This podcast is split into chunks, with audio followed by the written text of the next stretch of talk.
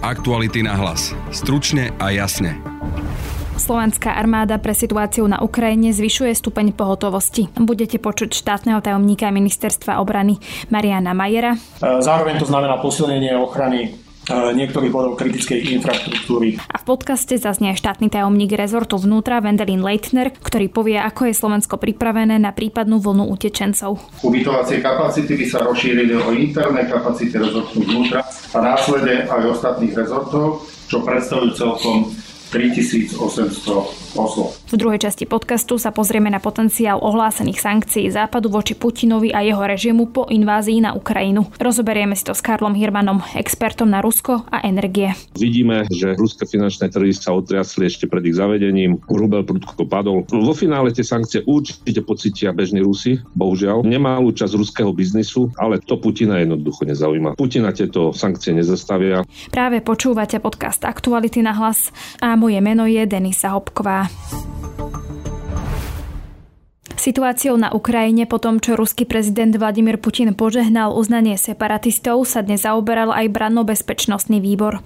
Poslanci sa pýtali zástupcov rezortu obrany vnútra a zahraničia na situáciu a na pripravenosť Slovenska. Štátny tajomník ministerstva obrany Marian Majer na výbore uviedol, že si nemyslí, že konflikt sa v dohľadnej dobe podarí zažehnať. V prostredí sú rozmiestnené okolo 114 v súčasnosti e, bojových e, skupín ruskej armády a následne pokračuje e, ďalšie rozmiestňovanie nových, nových síl. Na základe dekretov, ktoré podpísal prezident Putin pred dvoma dňami.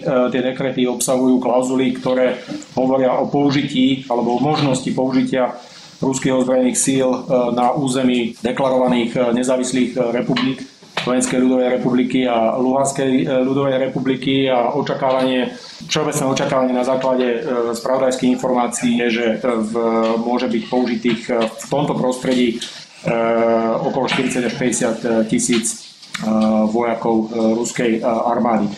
Zatiaľ je otvorených samozrejme viacero scenárov, ktoré sú možné. Tie scenáre od toho, že vlastne tá ďalšia eskalácia nebude, vojenská eskalácia nebude pokračovať cez obsadenie e, zvyšných častí, ktoré dnes pod e, kontrolou tie separatistické alebo e, samozvané republiky nemajú zvyšné časti Donbasu a až po obsadenie ďalších súčastí ukrajinského územia územie k, smerom ku Krymu a k Donbasu, prípadne potom územie z hľadiska nejaké väčšej aktivizácie operácie väčšieho rozsahu pravdepodobne smerom z Bieloruska. Takže vzhľadom na tieto, na tieto otvorené scenáre sme tak na národnej úrovni a hlavne teda na úrovni Severoatlantickej aliancie pripravení e, reagovať. E, tých postupných krokov, ktoré môžu nastať, e, samozrejme, tie si môžu v konečnom dôsledku vyžiadať aj niektoré aktivizácie niektorých plánov, ktoré by potom mohli znamenať použitie ozbrojených síl. Podľa Majera slovenská armáda zvýšila svoju pohotovosť na červený stupeň. Čo sa týka národnej úrovne, tak zvýšili sme stupeň pripravenosti ozbrojených síl na tzv. červený. Zatiaľ to neznamená žiadny dopad na verejnosť, to znamená verejnosť si toto zvýšenie pripravenosti nejakým spôsobom nevšimne, ale znamená to pre nás interne e, niektoré opatrenia. E, zároveň to znamená posilnenie ochrany niektorých bodov kritickej infraštruktúry, ktoré pokladáme za kľúčové. Zároveň vedieme komunikáciu s ministerstvom vnútra ohľadne potenciálnej podpory policajného zboru sme pripravení v prvej fáze, samozrejme s ohľadom na situáciu, keď e, tak vláda rozhodne, e, vyčleniť 500 vojakov na podporu e, policajného zboru na ochranu východnej hranice. Štátny tajomník rezortu vnútra Vendelin Leitner na výbore uviedol, ako je Slovensko pripravené aj na prípadný nápor utečencov z Ukrajiny. Pri posudzovaní úrovne hrozby treba prihliadať aj na širší kontext problému konfliktu na, východnej, na východe Ukrajiny.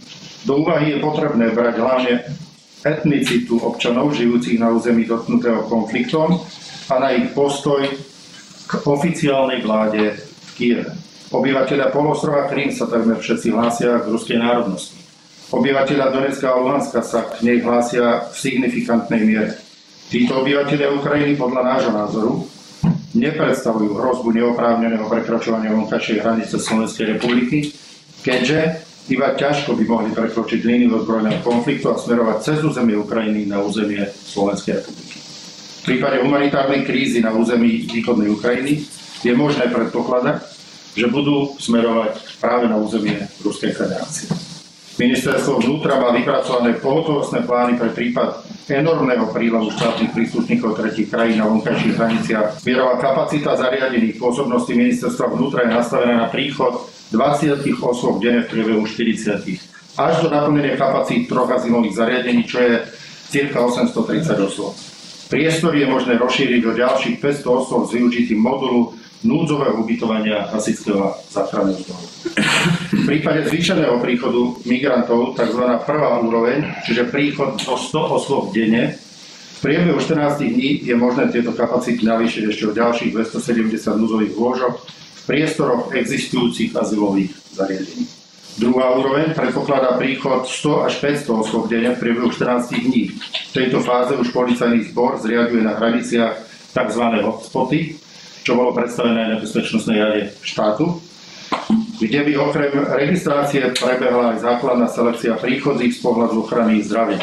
Ubytovacie kapacity by sa rozšírili o interné kapacity rezortu vnútra a následne aj ostatných rezortov, čo predstavujú celkom 3800 osôb.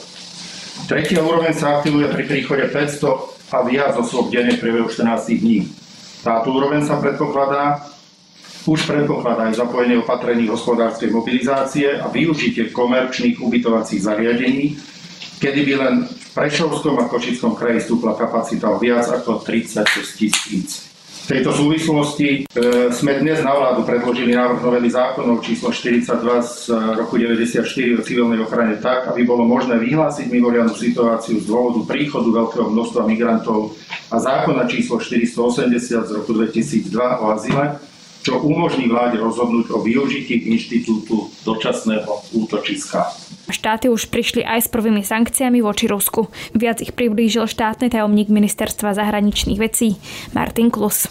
Je pravda, že už boli predstavené niektoré konkrétne, najmä zo strany našich spojencov, Spojených štátov amerických a Spojeného kráľovstva. Takisto je už v podstate kompletne pripravený balík EU27, pokiaľ ide o sankcie. Tento by mal byť zverejnený dnes. Včera prebehla mimoriadná rada pre zahraničné veci a tam, tam to bolo viac menej finalizované. Spomedzi všetkých tých najdôležitejších sankcií spomeniem priame sankcie smerom na ruské banky, Vieme, že na britskom zozname je ich 5, na americkom sú 2. Pravdepodobne na tom európskom ich bude, bude ešte viacej. Máme tu potom individuálne sankcie na konkrétne osoby, to ste asi tiež zaregistrovali. Takisto očakávam, že na tom európskom zozname tieto osoby sa vyskytnú a bude to prípadne ešte rozšírenejšie. Čo by som povedal, že asi také najpodstatnejšie z tých sankcií je to, že Nemecko pozastavilo certifikáciu Nord Stream 2, to je informácia, ktorá sa bezprostredne týka aj Slovenskej republiky. Takisto veľmi dôležitou správou je, že Spojené štáty americké sankciu Ruskú federáciu nemožnosťou refinancovať ich verejný dlh prostredníctvom západných trhov. Toto pravdepodobne bude rozšírené aj z hľadiska Spojeného kráľovstva a Európskej únie.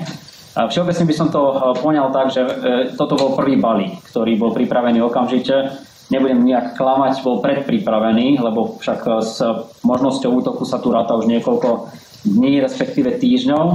A vzhľadom aj na to, akým spôsobom sa bude ďalej situácia vyvíjať, ďalšie balíky sú takisto predpripravené. Aktuality na hlas. Stručne a jasne.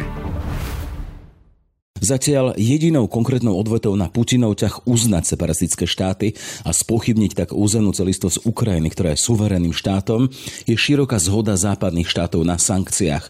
Nakoľko môžu ochromiť Putinovú ekonomiku a ako na druhej strane môžu zasiahnuť našu minimálne veľkú plynovú a ropnú závislosť na Rusku. Téma pre energoexperta Karla Hirmana. Pekný deň prajem. Dobrý deň prajem. Čiže viac než 300 poslancov Dumy, ktorí podporili nezávislosť Donecka a Luhanska, 20 ďalších silných činiteľov a oligarchov a subjektov na sankčnom zozname, tresty pre ruské banky, obmedzený prístup na finančné a kapitálové trhy únie, obmedzený obchod z regióny Donbasu, tak vyzerá popis sankcií, tak ktorom sa zhodli krajiny v rámci Európskej únie. Vieme, že Spojené štáty rozhodli o embargu pre akékoľvek podnikanie na území Donecka a Luhanska a rovnako zastavujú všetky finančné operácie s najväčšími finančnými inštitúciami, rovnako uvádzajú sankcie voči štátnemu dlhu. Pán Hirman chce sa spýtať, či toto je kaliber, ktorého by sa mal Putin a jeho Rusko báť. Ja len doplním, že k sankciám Európskej únie a Spojených štátov sa pripojili aj Kanadiania, Austrália Japonsko zatiaľ a uvidíme, či, či možno aj ďalšie štáty. Rovnako Norsko, akože ten zoznam sa rozširuje. Takže ako tá situácia je veľmi vážna. Tie sankcie zatiaľ, čo boli prijaté, prakticky sa očakávalo, že tento druh sankcií bude uvalený v momente, keď Putin prekročí červenú čiaru, to znamená si zobere ďalší kus územia Ukrajiny, pretože tie enklávy na východnom Donbase ich, ich tzv. nezávislosť je úplne smiešná.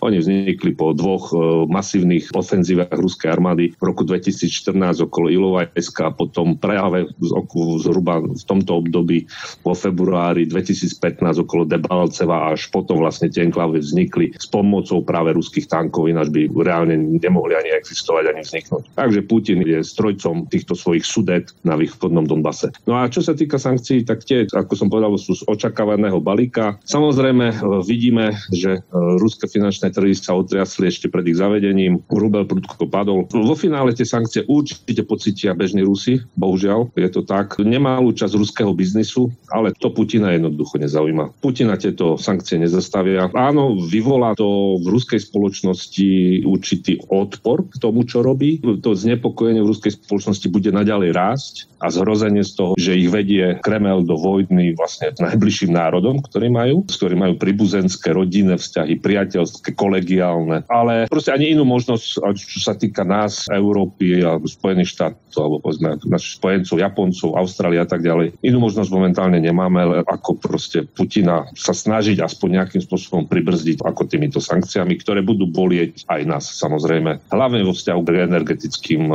surovinám. Tomu sa ešte dostaneme, ale ten kaliber, tá sila toho, čo hlásil Západ, lebo na to reagoval napríklad minister zahraničia Lavrov, sankcií sa nebojíme, sme na to zvyknutí.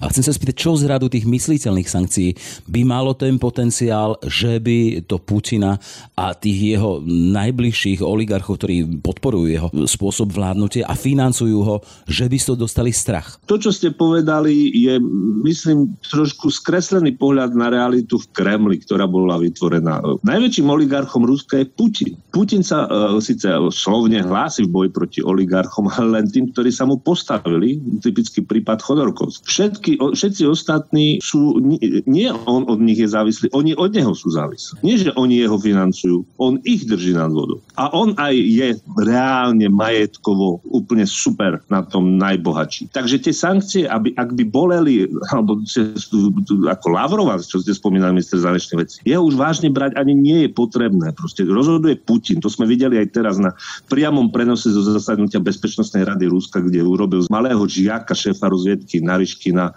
z toho, ako vystupoval následne v prejavi. Rozhoduje len a len Putin. Keď vám do toho skočím, pán Hirman, prečo sa neobjavil na sankčnom zozname? Na to poukazil, lebo máme tu sankčný zoznam, ten hlavný, nejaké 30 oligarchov, ale meno samotného Putina, o ktorom hovoríte vy, že je najväčší oligarcha a ten strojca celého toho azimutu, ako sa ide, on tam nie je. No, viete, ja si neviem predstaviť, že by sme dali na sankčný zoznam prezidenta Ruskej federácie. To už sme potom ako fakt už nie za nedá ďalej pokračovať. To by bola totálna vojna. Proste nerobí to už by znamenalo, že už sme na hranici konfliktu vzájomného. Áno. My sme už v studenej vojne, aby sme si úplne na rovinu povedali. Studená vojna je naspäť medzi Západom a Ruskom, spôsobená teda agresívnou politikou Putina, ale nemôžeme dať na sankčný zoznam prezidenta Ruskej federácie, to sa, to sa nedá. Ale mnohí tí oligarchovia, ktorí boli na ten zoznam daní, oni nie sú samostatné osoby, oni de facto správujú majetok Putina a jeho najbližších,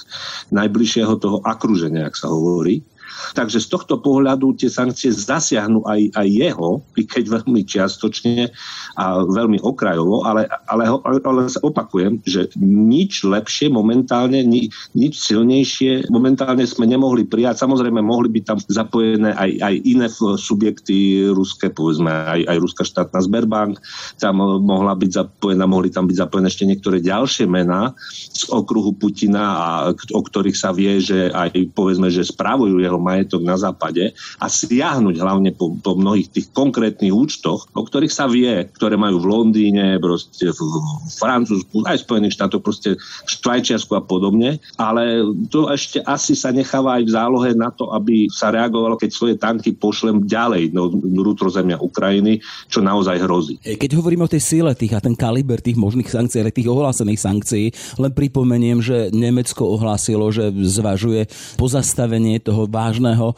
plynovodu Nord Stream 2. Fínsko zvažuje pozastaviť tiež projekt výstavby atomovej elektrárne s Ruskom. Toto sú signály. Tá sila týchto ohlásených sankcií zo strany týchto dvoch štátov, to je tiež čosi silné. Áno, toto sú precedenci, ktoré sme tu nemali a ktoré už teda zasahujú priamo najcitlivejšiu vlastne oblasť spolupráce s Ruskom, ktorú máme a vlastne jedinú, pretože iná ekonomická a hospodárska spolupráca s Ruskom prakticky skoro neexistuje, alebo je veľmi minimálna. Takže je to energetika. E, nemecká vláda alebo kancelár Scholz povedal, vyhlásil, že e, nemecká vláda zruší svoje povolenie na Nord Stream 2 v časti, ktorej proste nemecká vláda Angely Merkelovej vlastne ako jedno z posledných svojich rozhodnutí vydala súla konštatovanie, že ten plynovod je v súlade s bezpečnostnými záujmami Nemecka. Toto táto nemecká vláda zruší, toto svoje uznesenie a na základe toho regulátor, energetický sieťový regulátor nemecký, musí zastaviť úplne ďalší povolovací proces na plynovod. To je zmysel toho, čo povedal kancelár Scholz. Ak by nemecká vláda úplne stopla tento projekt definitívne, teda už by ne, ne, neobnovila toto svoje rozhodnutie, povolenie, tak ten plynovod nikdy nebude spustený a samozrejme následné z toho konsekvencie, ktoré budú plyneť, sa budú riešiť možno aj na súdnych, arbitrážnych súdoch na dlhé, dlhé roky. V každom prípade hlavným investorom a prakticky ten, ktorý nesie garancie voči aj uverujúcim západným bankám, je ruský koncern pološtátny gaz. Ale aká by toto bola, aká by toto bola rana pre Rusko, pán Hirman? Tento plynovod je zbytočný. Ten plynovod skutočne, je to vlastne prvý plynovod, ktorý sa stavia bez toho, aby na ňo existovali nové kontrakty. Takže e, to, čo Ukrajina tvrdí, že znamená len obidenie jej územia, ona má absolútnu pravdu. Pretože ten plyn, ktorý prúdi aj k nám a ďalej povedzme do Talianska teraz, prúdi cez Ukrajinu, Užhorod, Veľké Kapušany, Slovensko ďalej. Ak by ten Nord Stream 2 bol spustený, tak presne tento plyn sa presmehuruje z Užhorodu na Nemecko a k nám a ďalej do Talianska bude prúdiť cez Nemecko a Česko. To je celé. Čiže to je strategické rozhodnutie? Fyzikálne, fyzicky potrebné. To bolo geopolitické rozhodnutie Putina, je to geopolitický projekt, takže toto bude znamenať jeho zrušenie. Samozrejme, teraz to pocítime na raste cien, pretože zase trh bude nervózny, i keď vidíme, že ten plynov nie je potrebný, lebo ani teraz nie sú zaplnené tie potrubia, ktoré existujú. Jamal Európa je od Vianoc prázdny, ktorý ide z Ruska cez Bielorusko, Polsko do Nemecka, tam nejde nič od Vianoc.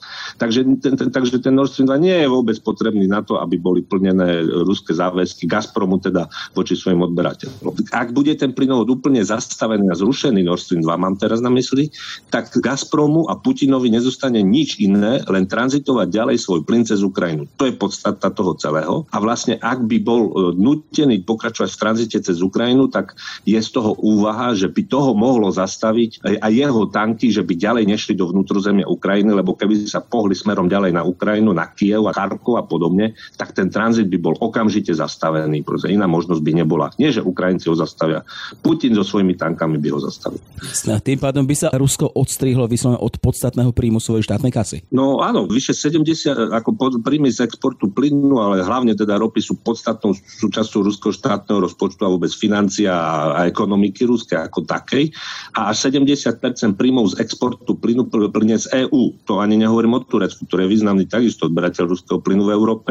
Ale len EÚ, keď hovoríme o EÚ, je to 70% príjmov z exportu plynu celkových, čo Rusko a Gazprom teda dostávajú. Takže to samozrejme by bolo veľmi, veľmi citeľné. A to sú vlastne jedny z posledných pragmatických pák, ktoré nejak máme voči Putinovi, lebo všetko ostatné je už vo sfére politickej a, a vo sfére toho, čo sme videli v jeho prejave, kde jednoducho je to jeho paranoja, jeho vnímanie Ukrajiny ako, ako neexistujúcej entity národa a podobne, ale to s tým nevieme už nič už spraviť. Keď sme pri tej energetike, tu analýzy hovoria o tom, o akej si strategickej chybe západných mocností a odberateľov plynu z Ruska, že sa potom v roku 2014 nepoučili.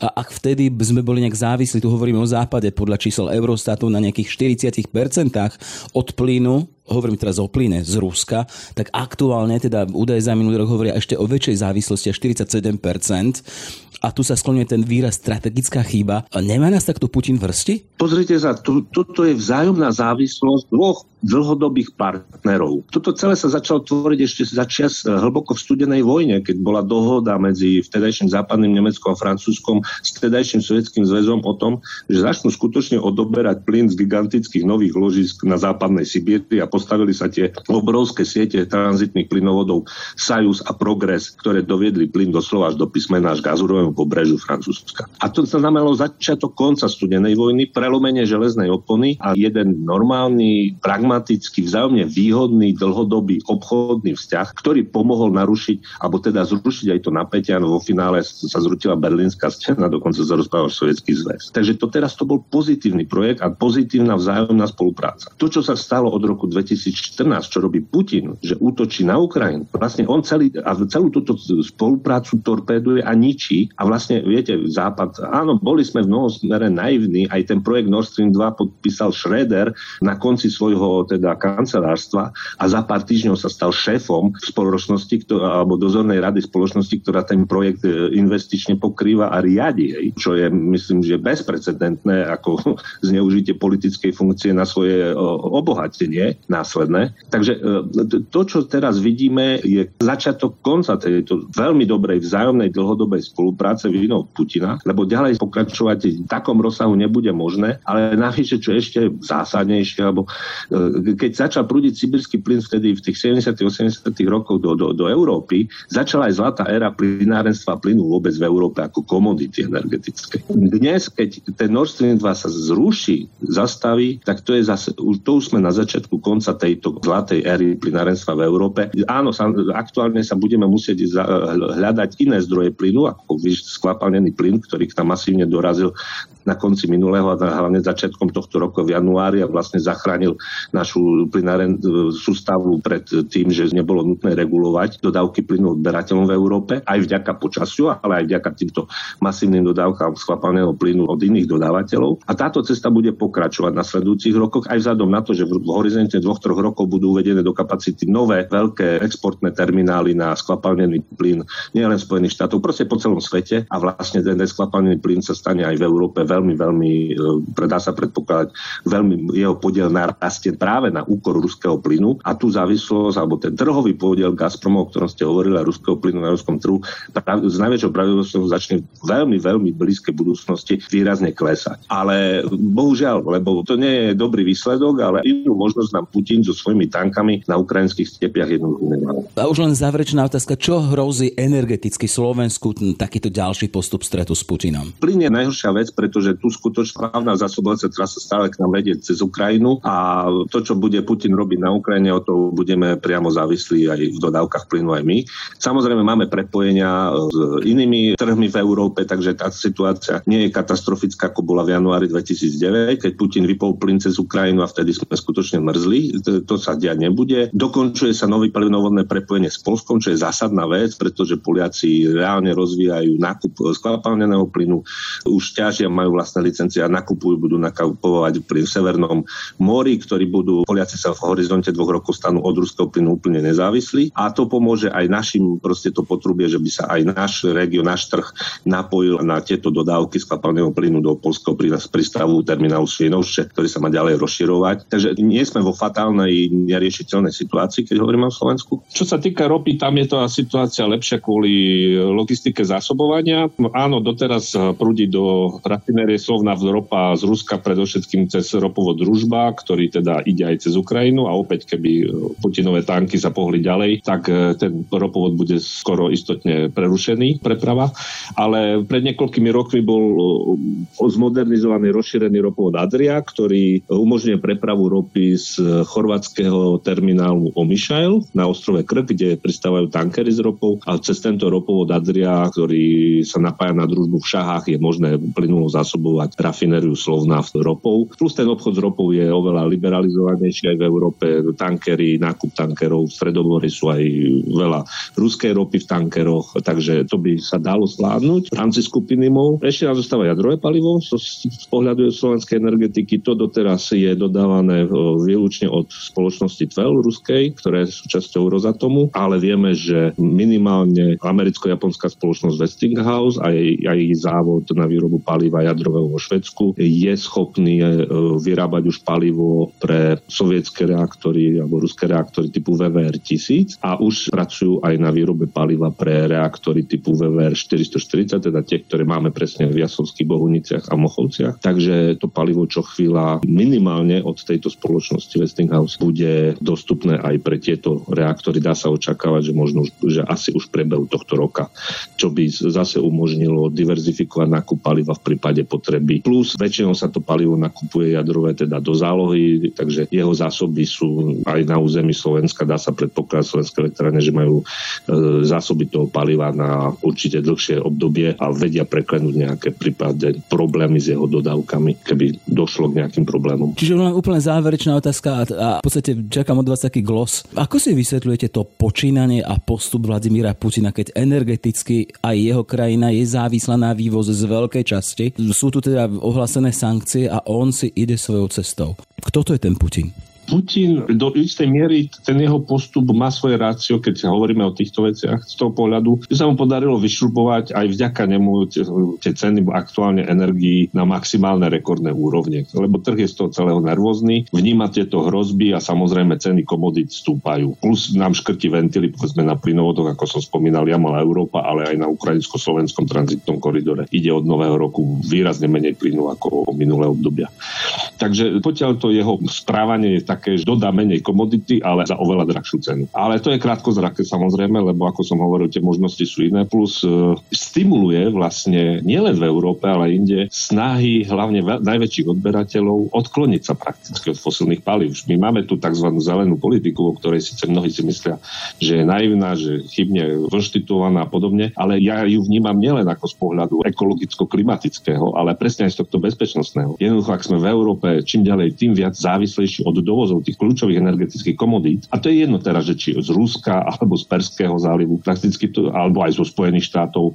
Proste sme závislí. Naša závislosť prudko stúpa a tým pádom je aj naša ekonomická a bezpečnostná zraniteľnosť. A jednoducho nemáme inú možnosť, len tieto fasilné paliva nejakej rozumnom harmonograme, ktorý ale sa urychluje aj v dôsledku tohto konania Putina, proste sa ich zbavovať a prechádzať na iné formy energii. Samozrejme, tu zase tá jadrová energia je, je oveľa jej blokovanie, napríklad pre, zase hovoríme o Nemecku, nemá zmysel, je to kontraproduktívne a ten postup Nemcov, kde odstavujú bezpečné, funkčné a moderné jadrové reaktory je, je, je nezmyselný. A vo finále teda sa dostávame do situácie, keď posledné, jedno z posledných priestoru, kde máme regulárny, dlhodobo, vlastne úspešný, úspešnú spoluprácu s Ruskom v oblasti presne energetiky, aj tá sa dostáva do obrovskej krízy v dôsledku postupu Putina na Ukrajine a vlastne táto spolupráca spolupráca vidíme, že sa začína pomerne razantne obmedzovať, čo je nešťastný vývoj, ale jednoducho prezident Putin sa rozhodol, že tento postup je z jeho pohľadu najvýhodnejší a samozrejme tie výsledky už pociťujeme my všetci spoločne, vrátane ruského obyvateľstva už teraz, ktoré takisto má obrovské sociálne problémy, tiež zvýšenie cen energii nepociťuje žiadnym spôsobom kladne ten obyčajný Rus. Takže nasledujúce obdobie bude tak či onak z pohľadu cien energií a, a nervozity na trhu s dostupnosťou komodít veľmi, veľmi nervózne a veľmi zložité. Toľko teda Karel Hirman, expert na ruskú energetiku. Ďakujem za váš čas. Ďakujem, všetko dobré. No a to je z dnešného podcastu všetko. Na dnešnom podcaste spolupracovali Jaroslav Barborák, Adam Oleš a Matej Ohrablo. Od mikrofónu sa lúči Denisa Hopková. Aktuality na hlas. Stručne a jasne.